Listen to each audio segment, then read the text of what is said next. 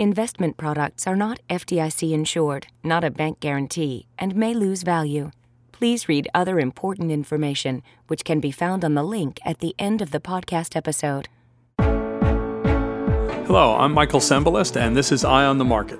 Today, we'll be talking about our 2018 annual energy paper. And joining me is Matt LeBlanc, who is the CIO of JP Morgan Asset Management's Infrastructure Investments Group. Matt has nearly a quarter century of power, utility, and energy finance and private equity experience. So he'll provide some interesting insights on today's topic. So he and I will get into more details. For background, we write an energy paper like this once a year. It is overseen by our technical advisor, Vaclav Smil, who is one of the world's preeminent energy experts. I've actually been to see him a couple of times in Manitoba, where I make a pilgrimage to see him, and he is Bill Gates' favorite author, at least according to Vaclav. Anyway, today we're going to be going through our 2018 energy paper, which is entitled Pascal's Wager. Thanks for joining me, Matt. Thanks very much, Mike. I look forward to the conversation. All right. Pascal's Wager, I'd like to get into that a little bit with you. Pascal obviously was the French logician, and Pascal's Wager is about the logic of believing in God, because if you believe in him and he exists, you get an internal payoff. If you don't believe in him and he exists, you have eternal damnation. And if you believe in him and he doesn't exist, you don't lose very much.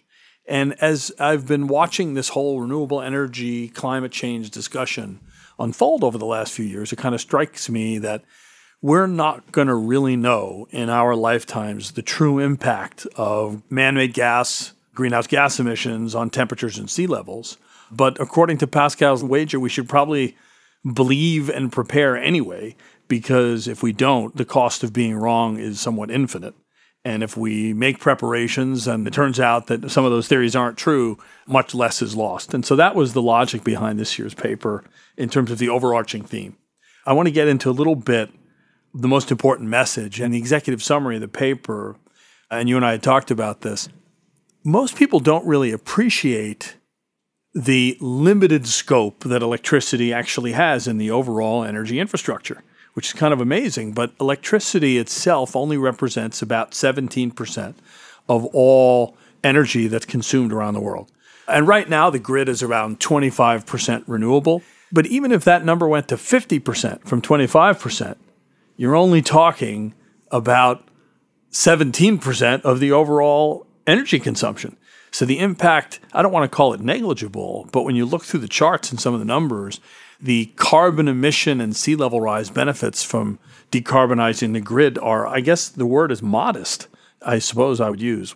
What did you take away from looking through some of the stuff we put together? Absolutely agree, Mike. I shared with you it was terrifying when you share all the statistics in one place to look at the minimal effect of renewables policy, the need for flood mitigation as a mitigating strategy for broader climate change and then highlight some of the other things that we have in place that we haven't availed ourselves over time. And the fact it's going to take a massive effort. There's no silver bullet. You know, you have to do a little bit of everything. Right. And why wouldn't you start yesterday? And when you go back to some of the papers that were first written about these topics 20 years ago at Princeton, they were all pie charts where ultimately you needed to do seven or eight things simultaneously in order to constrain global temperature increases to two degrees centigrade. Just to walk through the numbers a little bit, using rough numbers, electricity is about 20% of global energy consumption. And right now, about 25% of that is renewable. Even of that 25%, the vast majority is hydropower. I like to go to college campuses and ask groups of college age students what percentage of global electricity generation they think comes from solar power. And you're going to get answers like 10% and 15% and 20%. The answer is 1%. Wind is 4 And as I mentioned, hydro is around 16 the growth rates of wind and solar penetration are very rapid. Just a, a little over a decade ago, wind and solar was only half a percent, and now it's 5%. So it's grown tenfold in about 10 years. That's the easier part of the penetration cycle when you're starting with very low numbers. And as I mentioned, something like 80 to 85% of all of the primary energy consumed around the world is still based on fossil fuels. And a lot of that has to do with transportation and industry. And those are a couple of topics that we get into a little more detail on. Those sectors are not very decarbonized at all. Absolutely. I mean, I think when you talk about this being an energy paper, it really sells the effort short. I think you're looking at a more comprehensive assessment of a sustainable economy. And when you focus on the kinds of things that need to change in that industry or transportation, it's not just on the supply side, it's also on the demand side. Yeah. And the customer impact and the shift in customer preferences is going to be a really important part of that shift in those two massive components of not just the, the organized economies, but the emerging and developing economies, which will be larger and larger consumers of those fossil fuels as they look to develop the same quality of life that we find in the North in organized economies. So before we get into the electric vehicle penetration question, let's spend a minute on industry, right? Because the three general users of energy are you know the industrial sector, the transportation sector, and then combining residences and commercial buildings. And the largest user of energy of the three is the industrial sector. And as we walk through here, the industrial sector is heavily reliant on fossil fuels for two reasons. One is they use fossil fuels as raw materials.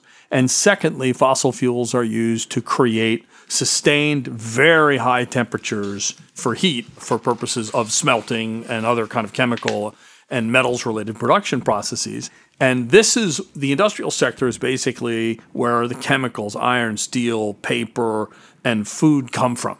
And when you think about fossil fuels as a raw material and fossil fuels for process heat, neither one of those are good candidates for replacing it with electricity that's powered by wind and solar power. And I think that's one of the biggest things that energy experts are starting to try to think about is how do you decarbonize a sector that is using a lot of fossil fuels for things that electricity is not good at.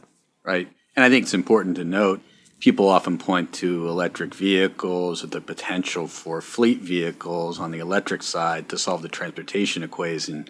But the level of investment in infrastructure to go beyond local usage to long haul usage, where we rely upon trucks, in particular, huge consumers on the transportation side, also changed. Some other people look to technology and say, hey, video conferencing increases is going to help reduce the demand for air travel. We don't think so in our business. There's a lot of face to face dialogue, and that's not going to change. And then you're left with the industry, which is the largest consumer of fossil fuels.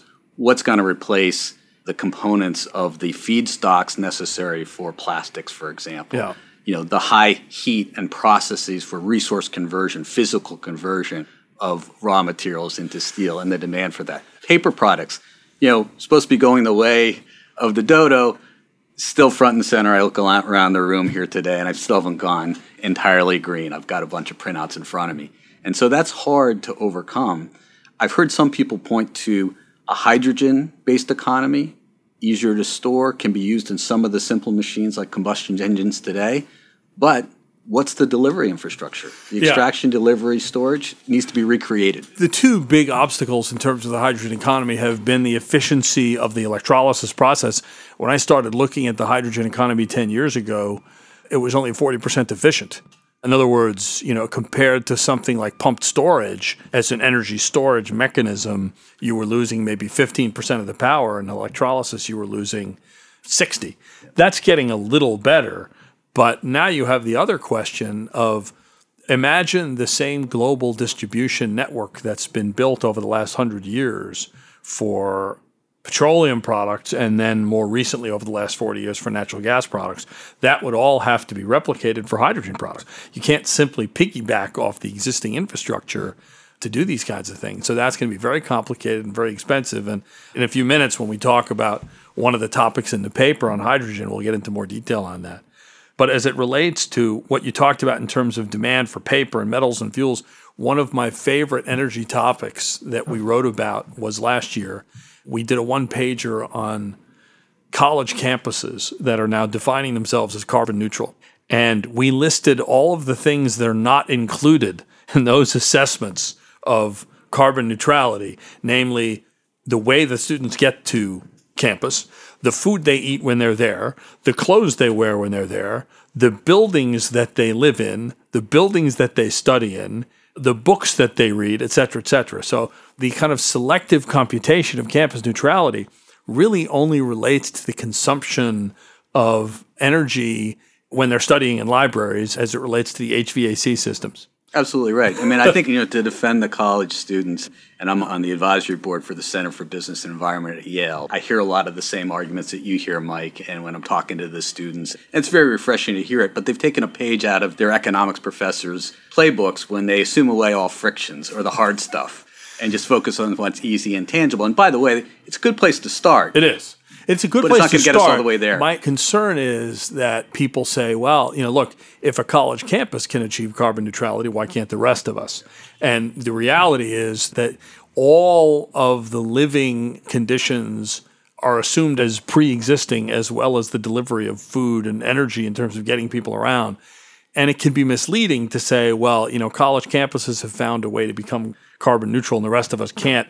And it's just a question of political will. That's why it's important that balance sheet accountings of carbon neutrality have to be done on a fully loaded basis so that people get the right idea about what's achievable and what's not achievable. In this year's paper, we've got five topics. We start with a thorough assessment of electric vehicles and whether or not by 2030, for example, there's going to be either a 2% or a 20% solution. We talk about the transmission bottleneck in the US related to high voltage direct current lines and how China has made great strides here, but for a variety of legal and regulatory reasons, the US is still stuck in neutral on that. And then we talk about the Jacobson paper, which is a fascinating topic in and of itself. Mark Jacobson from Stanford wrote a paper a few years ago arguing that the entire US electricity grid could be powered by wind, solar, and hydroelectric power by 2050 at low cost and with reasonably little difficulty in achieving it. Team of 25 researchers from all over the best universities and think tanks in the country have utterly pulverized and dismantled this paper, and we kind of walk through all the rationale there. And we end with a couple of topics that pull it together by saying there's a lot of progress being made in grid decarbonization. But if the decarbonization benefit of that is in fact limited, we have to start thinking more seriously about risks to sea levels by the middle of the century and what kind of flood remediation infrastructure would be needed to protect the world's largest and most heavily inhabited cities. And then we finish up with something I want to talk about a little later, which is on the U.S. Electoral College and food and energy security and a couple of comments about the last presidential election. But the sea level rise, in some ways, is the centerpiece of this year's paper because what it talks about is the cost and the mechanics of what if decarbonization efforts fail. We have a lot of assets globally and a lot of people globally living in the floodplains. And the good news, I think, because you know when you and I talked a couple weeks ago, you said this was depressing. What I thought was not so depressing was to find out that with some modest level of investment, covering let's say 10% of the global shoreline, you could protect 80% or 90% of the global population and the value of the assets. And so, to me, that's the interesting public policy question of the next 20 years. Not how can we throw more subsidies at wind and solar power? They've already got them. They've got preference on the grid. There are solar subsidies and wind subsidies. Now we've got to start thinking about subsidies for the kind of infrastructure that'll protect the assets we have in place. And as somebody that invests in and thinks about infrastructure, what was your take on that section? I said it was depressing in the context of my worry that it would take a number of other natural disasters, having lived through Superstorm Sandy here in Brooklyn and see its effects on the areas and the low lying areas, even a few neighborhoods away. I was worried that we wouldn't act quickly enough and it would take a couple more of these things before people motivated and recognizing this is a massive capital program over extended period of time. I think you start with lower levels of investment to show that it works, then you build support, but the time is now to catalyze voters and politicians alike to start spending money. I think one of the challenges is this, and maybe it's an opportunity, is a lot of times when we talk about infrastructure in the context of our investment model, you talk about private public partnerships. This is too large a scale to put in that category. Those typically require a revenue model of some kind. Right. You won't have that here. It's hard to put a price on the protection that you're talking about, protecting populations, providing security of where people live, Right. how they get to work, how they. But what's amazing, though, even though it's hard to put a revenue model on it, there's enormous revenue windfall implied for the businesses and individuals that live near these flood protection zones that they have in different parts of Europe and Asia, right? In other words, Absolutely. and I think the most Netherlands in particular. and the Netherlands, I think I like of all the different financing options is essentially instead of a toll based revenue approach, some basic simple computations of if you benefit financially from the construction of this sea barrier, there's going to be a property tax levy on that area to help finance the construction of the thing. And absolutely, the insurance market should be a major participant in this, whether it's broadly publicly socialized or more specifically around the policies to protect those various assets and population centers you're talking about. I mean, you think about the loss aversion, or the loss avoided, I should say, with regard to those areas and what we all suffered here in New York and areas that are still being rebuilt many years later. I think it's something that we should be able to mobilize folks around. So it doesn't have to all come from publics. And I think, you know, there is a precedent for large scale infrastructure build going back to the 50s around the road system here wasn't a revenue model, but people saw the benefit of it and people assessed the cost benefits by states and those participants, as well as looking at the utility complex here in the US.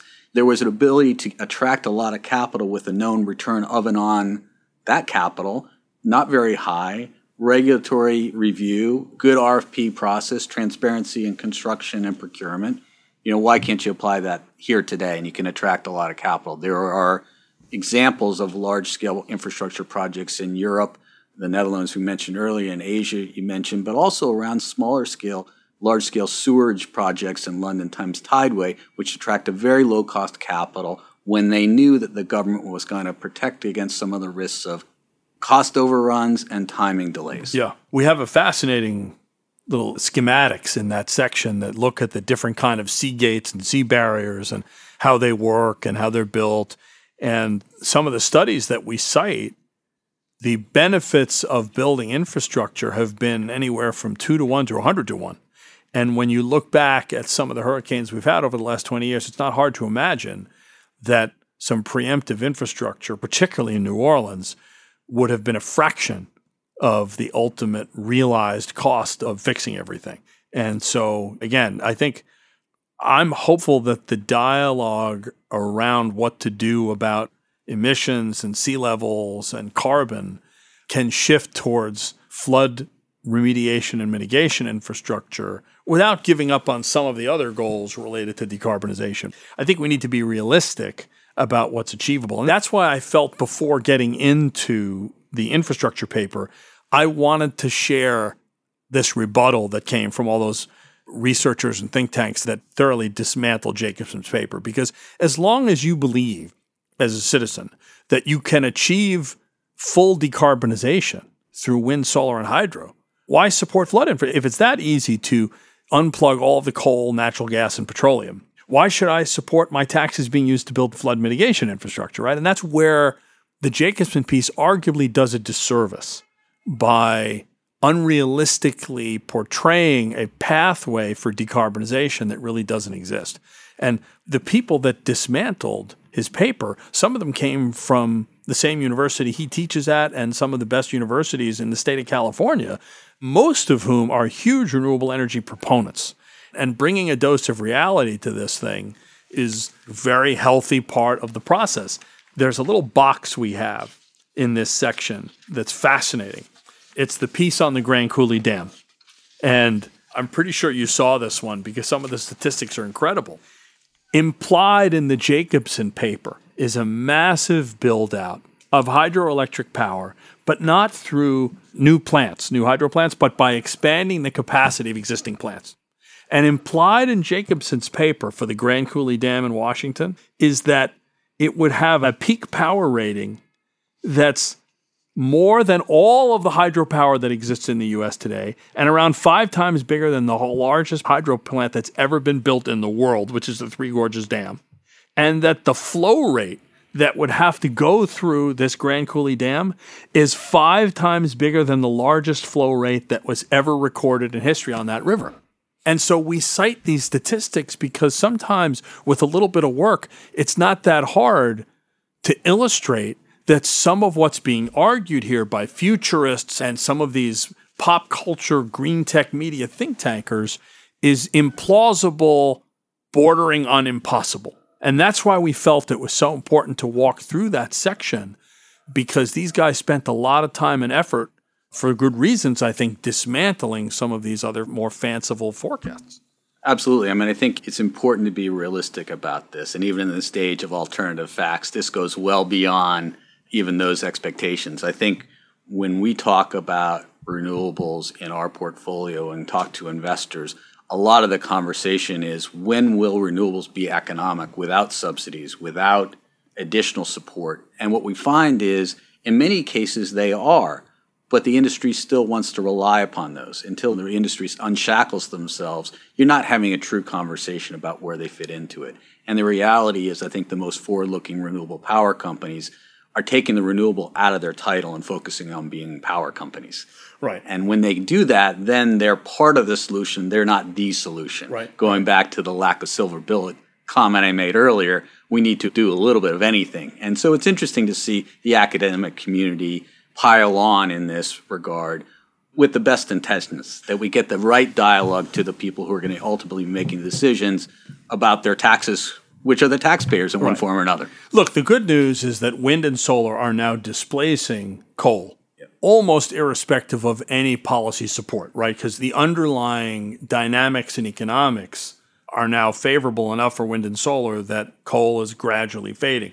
I think what would surprise most people to learn, though, is that over the next 20 years, it's still going to be natural gas that meets the largest amount of incremental new demand, particularly as it relates to electric vehicles on the grid, rather than wind and solar power per se. And that's why it's so important that the EPA establish some clear, acceptable, scientifically demonstrable, safe rules around hydraulic fracturing, which is a topic that we wrote about last year. One comment that I think you touch upon in the paper and you've covered before is the need for large scale energy storage facilities.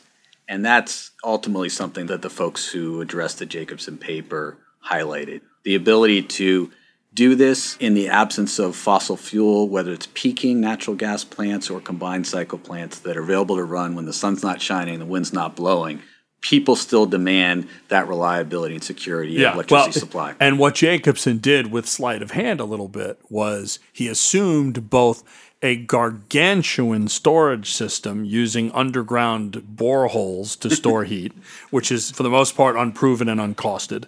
And secondly, and you'll appreciate this, he assumed almost completely flexible load shifting in the industrial sector. In other words, the industrial sector would be just as happy consuming electricity whenever it happens to be available rather than when they need it. And we know that that's not the case. You know, Mike, when we first met a little over five years ago, we were talking about renewables and their place in the economy and where in the direction this was all going. And I talked about a big project I've been involved with in California where the cost of the actual wind generation was about a third of the cost of delivering the service to the population centers down and around LA County. And that the fact that the transmission lines, $6 billion cost, was being socialized across the entire population of California. California leading this effort through broad subsidy, and in contrast, Texas leading through more market-based approach to wind and solar direction and costing around the competitive energy renewable zones in transmission. Yeah, look, the transmission issue can't be overstated in terms of its importance. And uh, just to make a couple quick comments.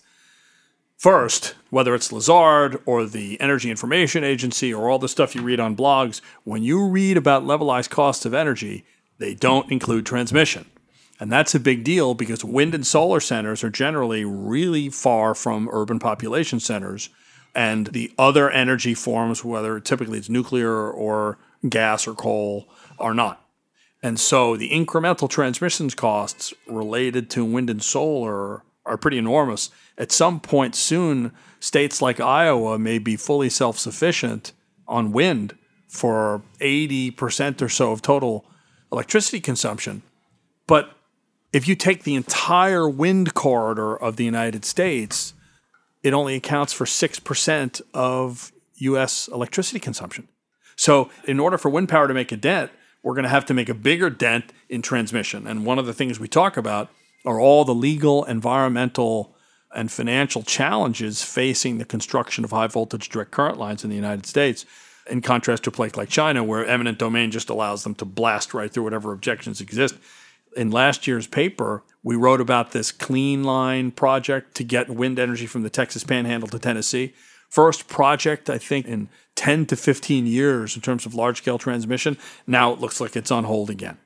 So, whenever people talk about renewable energy and wind and solar, the discussion's incomplete without associated discussions on transmission. Yeah, absolutely agree. There are two things in here I want to touch on quickly before we close. Yep. First is we put a lot of work into trying to understand the break even payback period for the Tesla semi truck because that's going to tell us a lot about the speed of electric vehicle penetration. I think there's no question that there'll be some substantial savings on electricity versus diesel fuel. The question, though, is how long will it take in years before you earn back the incremental upfront cost associated with this electric truck and the cost of having to replace the electric battery? You know, this is another example of where Tesla and some of the companies that cover it had a two year estimate for a payback period, and ours was closer to five to six, and we'll have to see. But I think this is another example of where the more you look at something and the more analysis you apply to it, sometimes you get results that are not as optimistic as sometimes you see in the press. Absolutely. I mean, it's just the way of the world. Things take longer and they typically cost more than initial optimistic projections. We need those optimists out there challenging us to think differently at the same time, we need to be realistic about how quickly they can bring solutions to the fore. Yeah. I mean, I think the trucking piece of the equation is huge. It is a big Tesla piece of the equation. Or BYD or other people that are looking to solve it, but it still takes someone saying, I'm willing to rely upon these long haul providers of service, particularly as, you know, our economy here in the US requires access to the hinterland and it has limitations on the rail and port system. Yeah. And so you're relying on trucks to get the last mile and get Amazon delivered, you know, whenever you want 24 7, even same day. Drones aren't going to be the answer. No. Let me ask you a question. What did you think of our last section on the Electoral College?